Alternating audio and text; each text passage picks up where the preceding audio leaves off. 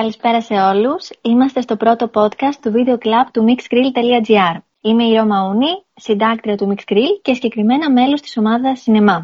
Πριν αρκετά χρόνια σκεφτήκαμε ότι θα ήταν πολύ ωραίο να συζητάμε για μια ταινία που επιλέγει όλη η ομάδα του σινεμά να δει, να κάνουμε ένα Skype call και μετά να προσπαθούν ένας ή δύο από τους συντάκτες να καταγράψουν όλες τις σκέψεις και τις απόψεις που ακούστηκαν για την ταινία αυτή σε ένα κείμενο, σε ένα άρθρο. Μετά η στήλη αυτή ας πούμε ότι έπεσε σε αδράνεια, γιατί πάντα είχαμε στο μυαλό μας να επιστρέψουμε. Όπως και έγινε τον Οκτώβρη και τον ε, Δεκέμβριο του 19, η ομάδα ανασυστάθηκε και είχαμε δύο καινούρια άρθρα. Τώρα λοιπόν σκεφτήκαμε ότι θα ήταν πολύ ωραίο αυτή η συζήτηση που καταγραφόταν στο χαρτί να μείνει συζήτηση. Να μείνει δηλαδή ηχητική. Είμαστε εδώ, πρώτη προσπάθεια για podcast, ελπίζω να καταλήξει και να μπορέσετε να ακούσετε το αποτέλεσμα.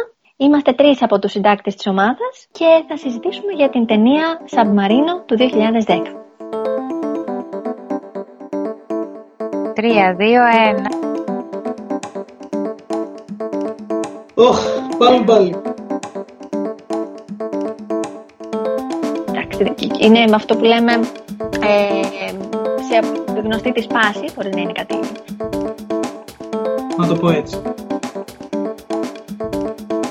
Τέλεια. Ας το κόψουμε αυτό. Ε, γιατί οι ταινίες είναι ωραίες, δεν είναι; Γεια σας και από εμένα. Είμαι η Ελένη Ζαρκάδα. Είμαι συντάκτρια του Mix Grill. Είναι μια στήλη που αγαπάμε πολύ όσοι βρισκόμαστε στην ομάδα σινεμά και ελπίζουμε να την απολαύσετε κι εσείς μαζί μας. Γεια σας, και εγώ είμαι ο Ραφαήλ Αντωνιάδης. Ωραία λοιπόν, ήρθε η ώρα να σας πούμε λίγα λόγια για την ταινία που παρακολουθήσαμε, το Submarino. Πρόκειται για μια ταινία του 2010. Είναι ένα κοινωνικό θα λέγαμε δράμα του δανού σκηνοθέτη του Thomas Winterberg και το θέμα αυτής είναι η ζωή δύο αδερφών οι οποίοι χωρίζονται μεγαλώνοντας και ζουν, θα λέγαμε, στο περιθώριο της ε, κοινωνίας της Δανίας. Η ταινία ξεκινάει από την παιδική τους ηλικία, όπου και αντιλαμβανόμαστε το πλαίσιο μέσα στο οποίο μεγάλωσαν και ε, στη συνέχεια βλέπουμε πώς έχουν εξελιχθεί και τι δυσκολίες αντιμετωπίζουν. Ίσως ε, θα είχε περισσότερο ενδιαφέρον να δούμε ποια θέματα μας κέντρισαν το ενδιαφέρον παρακολουθώντας αυτή την ταινία. Η αλήθεια είναι ότι αυτό που μου έκανε εξ αρχής εντύπωση είναι ότι μιλάμε για μια σκανδιναβική χώρα, μια χώρα του Βορρά, τις οποίες συνήθως έχουμε στο μυαλό μας ε, σαν να λειτουργούν όλα άψογα, να είναι όλα στην εντέλεια, σε τάξη, πεντακάθαρα και αυτό που βλέπουμε στη συγκεκριμένη ταινία είναι το ακριβώς αντίθετο. Φύγονται τα κακό κείμενα της ε, κοινωνίας της Δανίας. Η ιστορία διαδραματίζεται στην Κοπενχάγη, σε προάστια της Κοπενχάγης και δεν βλέπουμε καθόλου κλασικές ε, σκηνές ε, της πόλης, της πρωτεύουσας της Δανίας. Κινούμαστε περισσότερο στις γειτονιές ε, των ε, περιθωριοποιημένων ανθρώπων και το ίδιο συμβαίνει και με τις ε, ζωές των ηρώων. Βλέπουμε δηλαδή την πιο σκληρή πλευρά αυτών. Μάλιστα, ε, συμφωνώντας με την Ελένη, όχι μόνο δεν θυμίζει τίποτα την ε, Κοπενχάγη και τη Δανία όπως την έχουμε στο μυαλό μας, αλλά πραγματικά είναι μια ταινία στην οποία λείπει και παντελώς το χρώμα. Δηλαδή, εγώ στο μυαλό μου την Κοπενχάγη από τις φωτογραφίες την έχω ως μια πολύχρωμη πρωτεύουσα, ζωντανή καθώς πρέπει και όμορφη, και πραγματικά σε αυτήν την ταινία είναι τόσο σκοτεινή και το σκοτάδι υπάρχει στους χαρακτήρες, υπάρχει στην ατμόσφαιρα, υπάρχει στον καιρό, υπάρχει στα χρώματα, στις γειτονιές. Είναι δηλαδή προφανώς μετρημένο και υπολογισμένο από τον σκηνοθέτη, ο οποίος ούτως ή άλλως υπηρετεί ένα τέτοιο είδος κινηματογράφησης. Κάτι σκοτεινό και σίγουρα δραματικό. Ρεαλιστικό βέβαια, ίσως υπερβολικό σε κάποιες φορές, αλλά θα τα πούμε και στη συνέχεια. Θα συμφωνήσω και εγώ με τα κορίτσια. Πολύ μουντό το σκηνικό θεωρώ ότι ήταν αρκετά υπερβολικό, όπως είπε και η Ρο, και ήταν θεωρητικά σαν να σκιαγραφούσε τους χαρακτήρες ακόμα και έξω στην κοινωνία. Πράγματι, κάποιες στιγμές ήταν όντως αρκετά υπερβολικές, ίσως τα λέγαμε υπερβολικά ρεαλιστικές. Τι άλλο σας έκανε εντύπωση; Αυτό ήταν ας πούμε κάτι που εμένα μου έκανε πολύ έντονα. Ήταν το πρώτο πράγμα που σκέφτηκα για την ταινία. Εμένα γενικότερα ε, δεν μπορώ να πω ότι μου έκανε εντύπωση, όσο το ότι η αλήθεια είναι πως είναι μια ταινία που πρέπει να περάσει πάρα πολύ χρόνος και μάλιστα δεν φαίνεται και ξεκάθαρα για να σου δώσει έστω και μια έτσι δόση ελπίδα, κάτι θετικό. Είναι μια ταινία που προσωπικά ε, με ψυχοπλάκωσε. Είναι και οι μέρες αυτές που διανύουμε, αλλά και γενικότερα έρχονται το ένα μετά το άλλο. Επικεντρώνεται στο θέμα της οικογένειας κατά τη γνώμη μου. Δηλαδή η μητρότητα και η πατρότητα και η αδελφική σχέση νομίζω είναι στο επίκεντρο. Οπότε έχουμε απανοτά χτυπήματα από όλες αυτές τις πλευρές. Οπότε με δυσκόλεψε, με φόρτισε αρκετά. Γι' αυτό και θεωρώ ότι ήταν υπερβολική και σε κάποια σημεία, δηλαδή ότι είναι όλα μαύρα. Θα ήθελα να πω σε αυτό το σημείο και κάτι για τον τίτλο της που έχει και άμεση σχέση με την κεντρική της ιδέα ότι το σαμπμαρίνο είναι μία μέθοδος βασανιστήριων. Στην ουσία σε γυρνάει ανάποδα και τοποθετεί σε διάφορα υγρά, νερό, τους ε, κρατούμενους κτλ. Αυτό θέλει να μας δείξει ότι στην ουσία μέσα σε αυτό το υγρό μπορεί να είναι τα ναρκωτικά, ο εθισμός, το αλκοόλ, η βιαιότητα, το σεξ το οποίο δεν έχει συνέστημα. Οπότε εγώ μαύρισα αρκετά. Σίγουρα δεν είναι μια ταινία που θα τη δεις για να διασκεδάσεις, να περάσεις καλά. Είναι μια ταινία για να προβληματιστείς. Όπως επίσης αυτό που είπες για την οικογένεια είναι πάρα πολύ σημαντικό γιατί καθ' όλη τη διάρκεια της ταινίας το επίκεντρο είναι η οικογένεια. Ξεκινάει με την οικογένεια, τελειώνει με την οικογένεια. Ίσως αρέσει στο συγκεκριμένο σκηνοθέτη το θέμα οικογένεια, γιατί το έχει εξερευνήσει και, στο, και στο Φέστεν. Πρέπει κάποιος να το ψάξει για να βρει τι είναι το σαμπμαρίνο. Μπορεί να συνδέεται και με την αρχή της ταινίας, με το ότι το μωρό πνίγεται. Τα δύο αδέρφια φροντίζουν ένα μωρό το οποίο δεν, ε, επειδή δεν το προσέχουν και επειδή η μητέρα τους είναι, δεν είναι σε θέση να το προσέξει γιατί είναι πολύ πιθανόν τοξικομανής ή αλκοολική, το μωρό πνίγεται στον ύπνο του, πεθαίνει στον ύπνο του. Μπορεί να σχετίζεται και με αυτό, δεν ξέρω. Ναι, θα μπορούσε να έχει και τέτοια μεταφορική χρειά η επιλογή του τίτλου. Πολύ ωραία ιδέα. Οπότε ναι, η ιστορία μας ξεκινά κάπως έτσι, γιατί και εμείς δεν ήμασταν σαφείς. Δύο αδέλφια τα οποία είναι σε ένα πολύ άσχημο οικογενειακό περιβάλλον. Βλέπουμε μόνο μητέρα, δεν γνωρίζουμε αν ο πατέρας ζει ή είναι αλλού κτλ. Και, και συμβαίνει αυτό το τραγικό συμβάν, το οποίο στην ουσία στιγματίζει τις ε, ζωές και την πορεία και των δύο. Ραφαήλ. Να πω την αλήθεια, εμένα άλλα πράγματα με, μου έκαναν εντύπωση που έβλεπε την ταινία και όχι τόσο τα κοινωνικά. Για παράδειγμα, η σκληράδα που έδωσε ο σκηνοθέτης που τα παιδιά έκαναν ηλεκτροσόκ τη μητέρα τους, να το πω έτσι, η οποία ήταν ανέστητη και αν δεν κάνω λάθος, πάνω στα ούρα της έριξαν μια χαλασμένη συσκευή και την έκαναν ηλεκτροπληξία. Δεν είναι μόνο ότι η μητέρα δεν τα πρόσεχε, είναι και ότι και τα παιδιά είχαν αποκοπεί τελείως από τη μητέρα τους. Τη θεωρούσαν σαν ξένο άνθρωπο εκεί μέσα. Ναι, μπορεί όντως. Ή μπορεί να θέλανε με τον τρόπο τους να την συνεφέρουν. Η αλήθεια είναι ότι δεν ε, γνωρίζουμε αν τελικά τη συνεφέραν και μάλλον δεν τη συνεφέρανε. Με τα όσα μας δείχνει στην πορεία η ταινία δεν φαίνεται να, να ακολούθησαν μια νορμάλ πορεία. Άσχετα που έγινε ο χαμός του μικρού παιδιού, ε, δεν νομίζω ότι μετά αυτά τα δύο παιδιά μεγάλωσαν σε μια νορμάλ οικογένεια, να το πω έτσι. Όχι, αλλά θα ξανασυναντηθούν αυτά τα δύο αδέλφια που χάνονται οι δρόμοι τους, που η αλήθεια είναι ότι εγώ θα ήθελα να δω και λίγο το πώς μεγάλωσαν και γιατί χάθηκαν. Επειδή ήταν δεμένοι και είχαν περάσει πολλά μαζί, θα υπέθετε κανείς ότι αυτοί θα έμεναν και δεμένοι για μια ζωή. Ξαναβρίσκονται λοιπόν με αφορμή την κηδεία της μητέρας.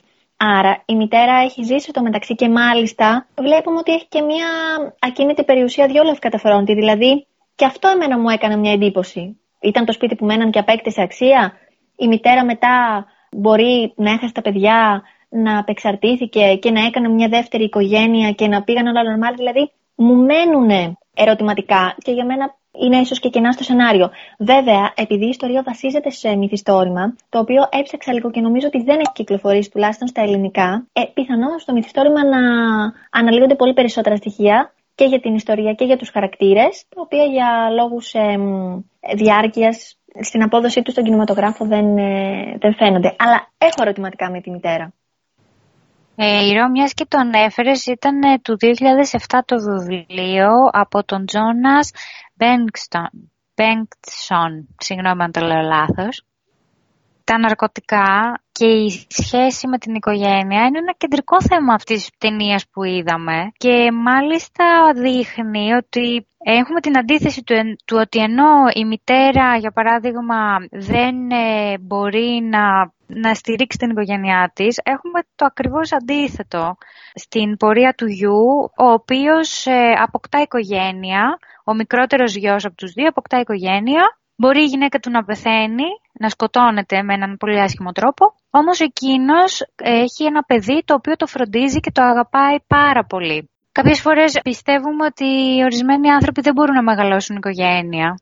Είτε επειδή μπορεί να είναι θυσμένοι στα ναρκωτικά, είτε επειδή μπορεί να έχουν ψυχικές ασθένειες ή οτιδήποτε άλλο. Και όμως αυτός ο ήρωας δείχνει ότι έχει πάρα πολύ μεγάλη αγάπη για το παιδί του και κάνει ό,τι μπορεί ίσως με το λάθος τρόπο, να το στηρίξει.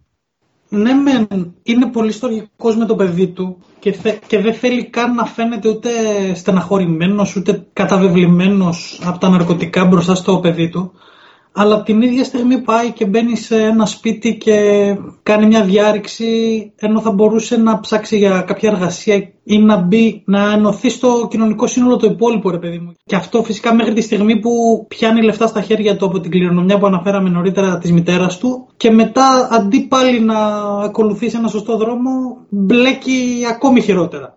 Ναι, βέβαια, βέβαια, έχεις δίκιο, εννοείται, ε, αλλά το αναφέρω σχετικά με την οικογένεια και μόνο, όχι με το αν κάνει σωστά ή λάθος στο θέμα της δουλειάς, αλλά μόνο και μόνο ότι δείχνει στοργή στο παιδί του, έχει ανασχολήσεις με το παιδί του κοινές, θέλει να περνάει χρόνο μαζί του. Είναι κάτι το οποίο καταρρύπτει κάποια ταμπού και κάποια στερεότυπα που σχηματίζονται από όλους μας. Νομίζω όμως ότι σε κάποιες στιγμές δεν ήταν όσο σωστός ήθελε να είναι λόγω του ότι ήταν τοξικομανής. Γιατί θυμάμαι ότι υπάρχουν κάποιες σκηνές οι οποίες το παιδί τον περίμενε, δεν το τάισε όπως έπρεπε.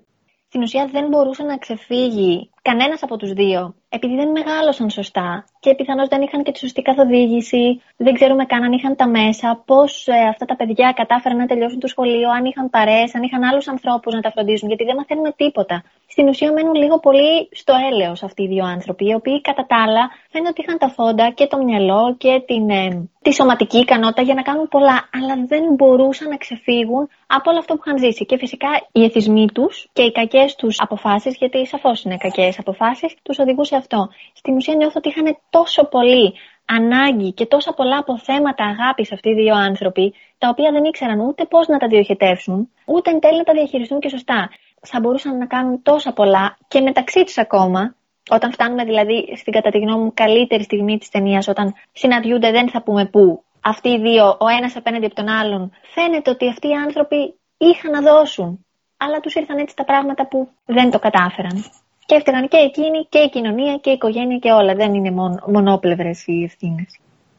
Πράγματι και αυτό που λες ε, σχετικά με το πόσο είχαν να δώσουν και πώς όλο αυτό μέσα τους εν τέλει μπορεί να δημιουργήθηκε ίσως έχει να κάνει και λίγο με το βάρος ε, του θανάτου που γνώρισαν σε τόσο μικρή ηλικία και ιδιαίτερα για τον Νίκ τον ε, μεγαλύτερο σε ηλικία αδερφό, ίσως είχε το βάρος ότι δεν έλεγξε αυτό που συνέβη στο μικρότερο του αδερφό, στο μωράκι αυτό. Και ίσως το κουβάλαγε και ήθελε να προστατεύσει όσους αδύναμους συναντούσε στο δρόμο του όλα αυτά τα χρόνια. Είτε αυτός ήταν ε, ο Ιαν που είχε κάποια... Ιαν, Ήθαν... Ιβάν, Ιβάν. Ιβάν, τίποτα από τα δύο, που είχε ψυχολογικά σοβαρά προβλήματα, είτε ήταν η Σόφη, η γειτόνισά του, ε, είτε ήταν ο Μάρτιν, ο νηψιός του.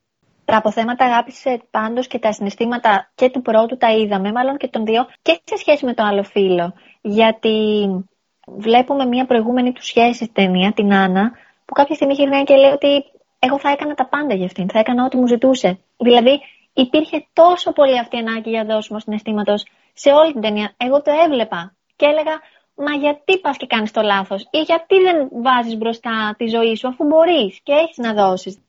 Αυτό ήταν έτσι το παράπονό μου, όχι με την ταινία, με την ιστορία. Θα ήθελα να δω ότι κάπως πάει καλύτερα το πράγμα, που εντάξει, στο τέλος μπορούμε να πούμε και ότι θα μπορούσε. να πηγαίνει μάλλον. Όντως όπως ε, ξεκίνησατε να λέτε ότι ήταν μια αρκετά απεσιόδοξη θα λέγαμε ταινία, αρκετά βαριά, που δείχνει μόνο τη μία πλευρά, ότι όλα πήγαιναν πάρα πολύ στραβά. Ενώ υπήρχαν τα φόντα, τελικά δεν εξελίχθηκε θετικά. Ήθελε να, να βοηθάει τους γύρω του, είχε πολλά να δώσει όπως λέτε. Αλλά δεν μπορούσε να κοντρολάρει και τα νεύρα του, να το πω έτσι, σε πολλές περιπτώσεις. Και ίσως αυτό να ήταν το, το μεγάλο του πρόβλημα, να το πω έτσι, γιατί πριν το γνωρίσουμε εμείς τον Νίκ στην, ε, στην οθόνη, μας αναφέρει ότι έκανε φυλακή για, για ξυλοδαρμό. Μετά από λίγο, επειδή ο γείτονά του κάνει λίγο θόρυβο, πάει και δένει και το γείτονά του. Στην κοπέλα, ναι, με την φρόντιζε, τη βοηθούσε, αλλά δεν ήταν και τόσο καλός απέναντί της ώρες-ώρες. Ήταν προβληματικός. Από τη μια βοηθούσε, αλλά από την άλλη, εκεί που βοηθούσε, μπορεί να το γυρνούσε μπούμεραγκ. Κοίτα, ήταν και οξύθυμος, ήταν και αντιδραστικός. Το να είσαι ευαίσθητος, βέβαια, μπορεί κάποιες φορές να μεταφραστεί και έτσι, επειδή δεν ήθελε να το δείξει κιόλας. Αλλά ναι, σίγουρα. Αυτό λέμε ότι οι επιλογές που έκαναν και τα δύο αδέλφια δεν είναι οι σωστές. Απλά εξηγούνται, γιατί δεν θα πούμε δικαιολογούνται, δεν δικαιολογείται ούτε να τυπήσεις κάποιον, ούτε να κάνεις μια πράξη η οποία είναι παράνομη. Απλά εξηγούνται από τον χαρακτήρα τους και από όλα αυτά που είχαν βιώσει. Πώς σας φάνηκε Α, αυτό, αυτό θα έλεγα. Οι δύο ηθοποιοί, Jacob Sedergren και Peter Ploborg, ενώ φαινομενικά δείχνουν πιο αυροί και πιο ευγενείς, οι φυσιογνωμίες τους δηλαδή, καταφέρνουν και δίνονται όλο αυτό το στήσιμο που έχουν άνθρωποι οι οποίοι είναι λίγο στο περιθώριο. Νομίζω ότι ήταν ωραίες επιλογές και οι δύο. Πρώτος που κάνει τον Νίκ Έπαιξε και πρόσφατα σε μια ταινία, το The Guild, που μου άρεσε πολύ. Και νομίζω... Συγγνώμη Ελένη που σε κόβω, ήταν και στις top ταινίες του έτους που μας πέρασε στο site μας. Ακριβώς, ήταν πολύ ωραία ταινία. Και νομίζω κατά ένα τσακ παραπάνω μου άρεσε περισσότερο. Εσάς; Θα συμφωνήσω με την Ελένη. Θεωρώ ότι και οι δύο ηθοποιοί είναι πάξοι για τους ρόλους τους, αλλά ο Πίτερ Σέντεργκρεν είναι και ο πρωταγωνιστής άλλωστε, είναι πάρα πολύ καλός και πάρα πολύ εκφραστικός. Εγώ δηλαδή αυτό έχω σημειώσει, ότι με ένα του βλέμμα μπορούσε να αντικατοπτριστεί το συνέστημά του ανα πάσα στιγμή. Εκεί δηλαδή εγώ είδα και την ευαισθησία και τον θυμό και την οργή, όλο αυτό το, το γιατί και την ανυμπόρια. Θεωρώ λοιπόν ότι ήταν πάρα πολύ καλά τα εκφραστικά του μέσα και μου άρεσε πολύ. Και ο άλλος τοπιός, ο οποίος έπρεπε να υποδηθεί και τον ε, τοξικομανή, ήταν καλός για τις ανάγκες του ρόλου. Θεωρώ ότι ίσως ήταν λίγο υπερβολικές οι κάποιες σκηνές με τη δόση κτλ. Ίσως το πρόσωπο τον είχαν παραβάψει, δηλαδή ήταν πολύ μεγάλη η αλλαγή μέσα σε 10 λεπτά που τον βλέπαμε πιο μακιγερισμένο. Εντάξει, λεπτομέρειες είναι αυτές, αλλά το παρατήρησα τον κάνανε πολύ πιο χλωμό, πολύ πιο τις γωνίες πιο έντονες, ενώ στην ουσία μιλούσαμε για μερικά λεπτά απόσταση. Αλλά ναι, ήταν και οι δύο, θεωρώ, στους ρόλους τους, στάθηκαν επάξια. Η αλήθεια είναι ότι εγώ θέλω να θίξω κάτι άλλο. Φαίνεται ότι έγινε πολύ καλή η επιλογή ηθοποιών γενικότερα, όχι μόνο στους πρωταγωνιστές. Γιατί και η επιλογή του Ιβάν π.χ., ο οποίος δεν μας άφησε και τα καλύτερα συναισθήματα. Νομίζω ότι τα χαρακτηριστικά του ατόμου και ο τρόπος με τον οποίο έπαιζε ήταν ήταν σωστός για τον ρόλο που του, που του δόθηκε. Θέλω να θίξω και λίγο κάτι που κάνει ο Ευρωπαϊκός Κινηματογράφος και δεν το βλέπω τόσο πολύ στις μεγάλες παραγωγές. Για παράδειγμα, η ηθοποιός που παίξε την Σόφη, Πατρίσια Σούμαν, αν δεν κάνω λάθος, έτσι προφέρεται, δεν είναι και μια γυναίκα η οποία με το που τη δεις θα πεις πω, πω τι ωραία γυναίκα είναι αυτή. Ενώ σε αντίστοιχη παραγωγής, αμερικάνικης ε, παραγωγής τέλος πάντων, θα, θα βλέπαμε μια, μια ηθοποιό την οποία μπορεί να μην ξεχνούσαμε για το υπόλοιπο της ημέρας.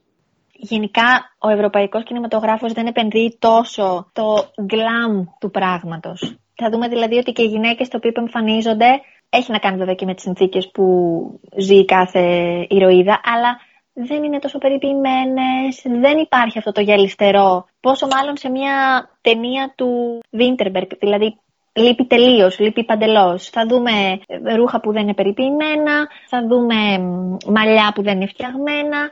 Συμφωνώ σε αυτό που λες, δηλαδή μπορεί οι δύο γυναίκες που βλέπουμε στην ταινία να είναι πολύ όμορφες, αλλά βλέποντάς τες δεν κοιτάς καθόλου το κομμάτι της ομορφιάς και της λαμπερότητας. Εσκεμένα. Η αρχή και το τέλος δεν σας θύμισαν λίγο κυκλικό σχήμα, επειδή ξεκινάει με μια βάφτιση και καταλήγει σε μια κηδεία. Όλο αυτό το βάρος αυτού του θανάτου συνεχίζεται. Περνάει και στην επόμενη γενιά. Οπότε για να μην πούμε και περισσότερα πράγματα για την πλοκή της ταινίας, να αφήσουμε και κάποιον που θα ακούσει αυτό το podcast να τη δει, αν δεν την έχει δει ήδη. Αν όμως την έχει δει κάποιος ήδη, θα θέλαμε πάρα πολύ να μας σχολιάσει πώς το είδε, αν συμφωνεί με αυτά που λέμε, αν είχε κάποια άλλη αντίληψη ως προς τα ζητήματα και τα θέματα που τέθηκαν. Δηλαδή θα θέλαμε να δούμε πώς το είδατε κι εσείς. Και εγώ θα σας πω και τη δικιά μου μαρτία θεωρώ ότι έχει γίνει ε, ανάποδη επιλογή των ηθοποιών σε μικρή και μεγάλη ηλικία. Τουλάχιστον εγώ, με τα δικά μου μάτια και το φτωχό μου το μυαλό, θεωρώ ότι ο χαρακτήρας, ο Νίκο μεγάλος ο πρωταγωνιστής, αντιστοιχεί στον ε, μικρούλι με τις φακίδες και όχι στον μικρούλι με τις γωνίες που είναι έτσι ο πιο αρχηγός. Γιατί αυτός μου θυμίζει ίσως λόγω γωνιών και σχήματος προσώπου τον αδελφό που είναι εν τέλει ο νεότερος ε, και έχει θέμα με, την, ε, με τα ναρκωτικά. Δηλαδή για μένα η επιλογή των ε, χαρακτήρων πάει ανάποδα. Αλλά όπως το συζήτησα εδώ με τα παιδιά, μάλλον μόνο για μένα. Οπότε αν υπάρχει κάποιος άλλος εκεί έξω που είδε την ταινία και πιστεύει το ίδιο με μένα, θα ήθελα να μου το πει και να τους σφίξω το χέρι. Άμα είναι και υπάρχει κάποιος, ας το πεις στην Ρώμη πώς νιώθεις καλύτερα; Ναι, γιατί ε... ξεκίνησα να συζητάω με τα παιδιά και μου γκρεμίστηκε ο κόσμος. Λέω, άλλη ταινία θα συζητήσουμε στο πρώτο και όλα podcast. Αν διαλέξαμε Δανέζη και να μην μπορούμε να πούμε τα ονόματα των πρωταγωνιστών, δεν έχω αντιληφθεί και λάθος τους χαρακτήρες, αλλά εντάξει, το ξεπεράσαμε. Να πω μόνο ότι τυχαίνει το 2010 να έχει κυκλοφορήσει και άλλη μια ταινία η οποία λέγεται Submarine, την οποία μπορεί να συζητήσουμε και σε κάποιο άλλο podcast, ποτέ δεν ξέρω. Πολύ ωραία σημείωση, Ναι, είναι δύο διαφορετικές ταινίες. Οπότε αυτά εμείς έτσι είχαμε να πούμε για την ταινία. Αυτές ήταν κάποιες σκέψεις που κάναμε. Προσωπικά τη βρήκα μια ταινία που σίγουρα δεν τη βλέπεις για να περάσει ευχάριστα η ώρα σου, όμως ε, μου άφησε πράγματα, δεν νιώθω ότι έχασα τον χρόνο μου παρακολουθώντας τη. Σίγουρα την πρότεινα και θα χαιρόμουν να ακούσω και τις δικές σας απόψεις ή να τις δω σε ένα comment κάτω από τη δημοσίευσή μας. Δεν μπορώ να πω ότι μου άρεσε η ταινία. Ούτε μπορώ να πω ότι ήταν κάτι κακό. Κακό δεν ήταν σίγουρα. Δίνει τροφή για σκέψη αρκετή η ταινία. Γενικότερα ο σκηνοθέτης ο συγκεκριμένος πήγε πολλά θέματα κοινωνικά και αν σας αρέσουν τα κοινωνικά δράματα θα το δείτε ευχάριστα. Εγώ λοιπόν θα τοποθετηθώ κάπου στη μέση από τις δύο, από τις δύο απόψεις που ακούσαμε.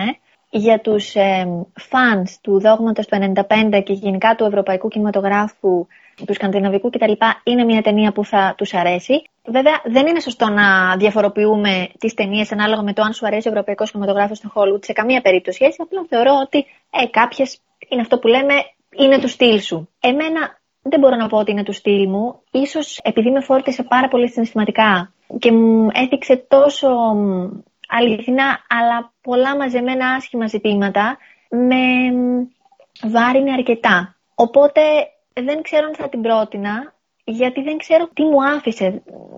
Δηλαδή, νομίζω το βιβλίο θα είχε να μου πει περισσότερα. Θα ήθελα να δω ακόμη περισσότερο την ψυχοσύνθεση των ηρώων. Για μένα δηλαδή η ταινία είναι το που μπορεί να οδηγήσει ένα οικογενειακό περιβάλλον που δεν είναι υγιές και γενικότερα πόσο σημαντική είναι η οικογένεια στη διαμόρφωσή μας, στη ζωή μας και πόσο τη χρειαζόμαστε τελικά δίπλα μας. Όσο τους αρέσουν οι κοινωνικές ταινίες, ναι, φυσικά δεν θα χάσουν τον χρόνο τους, απλά δεν μου δίνει το κάτι παραπάνω. Δηλαδή δεν θα την ξανασκεφτώ αύριο. Θα τα πούμε, μπορεί αύριο βέβαια να έχω μια άλλη άποψη. Σας ευχαριστούμε πάρα πολύ που μας ακούσατε και που μείνατε συντονισμένοι. Ελπίζουμε να είσαστε παρόντες και παρούσες και στο δεύτερο μας podcast. Μέχρι τότε να προσέχετε και να είστε όλοι καλά. Γεια σας. Κάτι ακόμα. Επειδή είναι το πρώτο podcast που θα δημοσιευτεί από εμάς, αν έχετε κάποιο σχόλιο σε σχέση με την δομή του ή με την ακουστική του, αν και θα κάνουμε πολύ καλά πράγματα στο μιξάζ, θα θέλαμε να το ακούσουμε, οπότε να είναι πιο ευχάριστη και για εσάς η ακροασή του. Να ξέρετε ότι μπορείτε να μας βρείτε στα social media, αρχικά στο site μας mixhill.gr και στο facebook και στο instagram, εκεί μπορούμε να δεχτούμε μηνύματά σας, σχόλιά σας, ταινίες που θα θέλετε να συζητήσουμε και γιατί όχι στο μέλλον διάφορες ιδέες για το πώς θα μπορούσατε να συμμετάσχετε κι εσείς πιο ενεργά σε κάτι τέτοιο. Οπότε θέλουμε να είστε μαζί μας, ειδικά οι συνεφίλοι εκεί έξω. Οι ταινίες είναι ωραίες, δεν είναι;